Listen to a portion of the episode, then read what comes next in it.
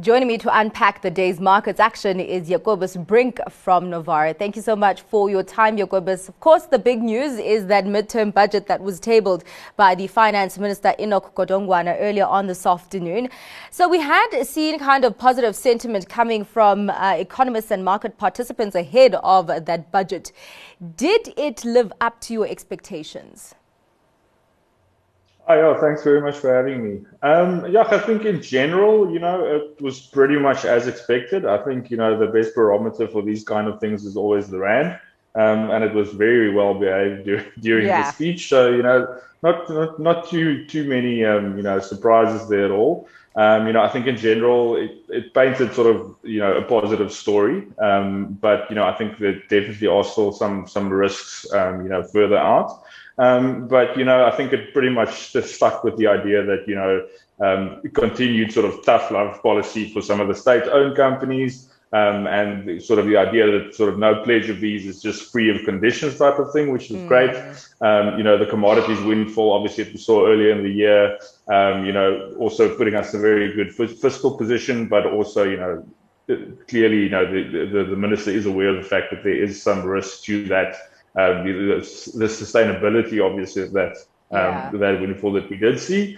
Um, yeah, so all in all, nothing nothing too surprising. Um, sort of hit all the right notes, I think. Um, and yeah, yeah a, a, very well received budget, I think. Yeah. All right. Just for our viewers, we will be having a deeper conversation on that with the Treasury's uh, Ismail Momoniat at 10 past 6. So do stay tuned for that.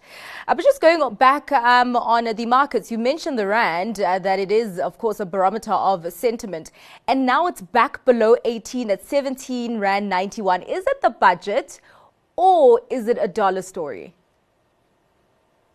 Yeah, so I think um, markets have pretty much since Friday been a US dollar story. Yeah. Um, we saw Friday sort of late into the afternoon, um, the central bank of Japan obviously starting to intervene um, in in the, the FX market there, supporting the yen. Um, and that sort of kicked off an, uh, a whole host of interventions from from um, central banks. We also saw um, the Central Bank of China actually um, intervene uh, during the course of this afternoon. Um, there was all of a sudden sort of a big drop in the dollar, and that was mostly on the back of that. So I think a lot of the rand strength obviously is is, is a good good sort of that the market's taking well from from the budget that we saw, but it's also a story of dollar strength. I mean, if you look at um, just global markets currently, you know, we've had you know, actually terrible earnings from Microsoft, yeah. um, from Alphabet. Those both of those counters are down in excess of five percent currently, but most of the markets around the around the globe are, are in the green. You know, so yeah. I think it's very much a dollar story at this stage more than anything else. All right. Um, Quite interesting that you mentioned China's central bank's intervention during the afternoon. Um, that's why we trust you to watch the markets for us because all we were watching was the medium term budget policy statement and trying to analyze that. Uh, just talking about those uh, tech earnings, I mean, you had um, the Alphabet surprising to the downside on both the top line and the bottom line, and then Microsoft um, basically tabling a slower than expected um, outlook on revenue for the next quarter. I mean, is this just emphasizing? Emphasizing that no company is too big to feel the pinch of a slowing economy? Yeah, no, definitely. I think so. You know, as, as you mentioned, too, you know, one of the main drivers for the, the Alphabet um, earnings um, hit was the ad revenue from YouTube, um, which grew, I think, by 3% year on year. You know, that was obviously way down from what we saw in previous years. Um, yeah. And even, you know, Microsoft, some of their sales numbers were also um, you know, very, very, very much down since um, since the previous quarter and on a year-on-year basis. You know, so I think uh, this just goes to show. I mean, these are two bellwethers of the of the U.S. stock market and the, the global stock market for that matter. You know, and and I think you know we can clearly see some of the effects of the slowdown coming through in in these numbers. Um, and and funny enough, the one thing that, that I also watch a little bit for some guidance on you know the market sort of sentiment toward these things is is um, cryptocurrencies. Oh. Um, you know, I'm not a big believer in cryptocurrencies. You know, there might be some some useful the blockchain technology or something behind it. Oh. But I think you know the minute you we saw uh, cryptocurrency sort of sell off very hard over the past few months. Um, a lot of that ad revenue was driven by crypto, um, you know, some of the crypto um, firms, etc. You know, so you see that coming through now. Mm. Um, and you know, yeah, just in general, you know, I don't think we saw Tesla last week, obviously with with some misses there. Stock took a bit of a beating. Apple's obviously reporting tomorrow. Um, we've got Meta reporting this evening. You know, so I think this is sort of a just a early days sort of outlook of what we can expect over the next few quarters. Yeah, rubbing my hands uh, on that. Of course, yeah, just also to note um, that on the slowing economy and maybe the effects of what the Fed has been doing with monetary policy tightening, we had Alphabet saying that they will be slowing down the pace of hiring.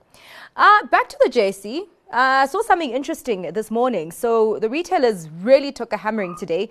Um, the last time I checked, TFG was down 6%. And this is after a trading statement that they posted yesterday. Mr. Price slumped over 5%, Truworths losing almost 4%. Was there anything significant that was happening with the retailers that was, that was dropping them today? Um, nothing really significant that I could sort of pick up. Um, I did have my eye both on the medium-term budget speech and on what yeah. sort of was going on globally, you know, so you can only look at so many things at the same time. But yeah, yeah you know, I think at some stage, you know, we, we, we will have to realize that, you know, that the economy was already going into a bad, bad patch before the, the Reserve Bank started hiking um, you know, these these hikes are obviously going to hurt um, the consumers and consumer sentiment in general going forward. So yeah. whether that might have been a precursor towards that, what remains to be seen. It might also be the fact that you know the, the finance minister did um, uh, articulate a few risks, you know, to uh. to, to ah. um, growth, etc. That might have um, spooked them a little bit. But other than that, nothing that I could specifically see. Yeah, quite interesting that the share price movements and the economic landscape doesn't really it goes against what these companies are actually posting because even yesterday, I mean, TFG shot the lights out famous brands as well mm. today. Um, and I must say, the CEO is probably the most relaxed CEO on the JSE. They chose the perfect time to come out with results on budget day. so knowing that they wouldn't be having any interviews. So more than doubling headline earnings per share, expansion of operating margins, saying that they've raised prices and they also expect to push the envelope more there, even with competition. Um, I mean, what's your position on famous brands?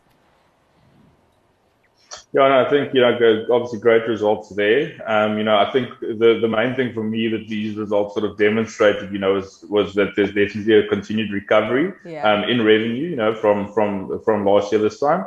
Um, and what's also good is you know that they were successfully able to to to, to manage their cost base you know, and I think it's uh, obviously, you know, the, the, the, name almost says it all. You know, I think they've got 17 great, very strong brands currently, yeah. and with you know the economy sort of opening up a little bit more, the consumers sort of maybe spending a little bit more on takeouts than really shopping, you know, because inflation is so high. Um, you know, I think it might it might bode, bode well for them. So glad for that. Um, but also, you know, being able to keep their debt sort of under control. So now I think in general a very very good story. I see the share was up around the one and a half percent on the day.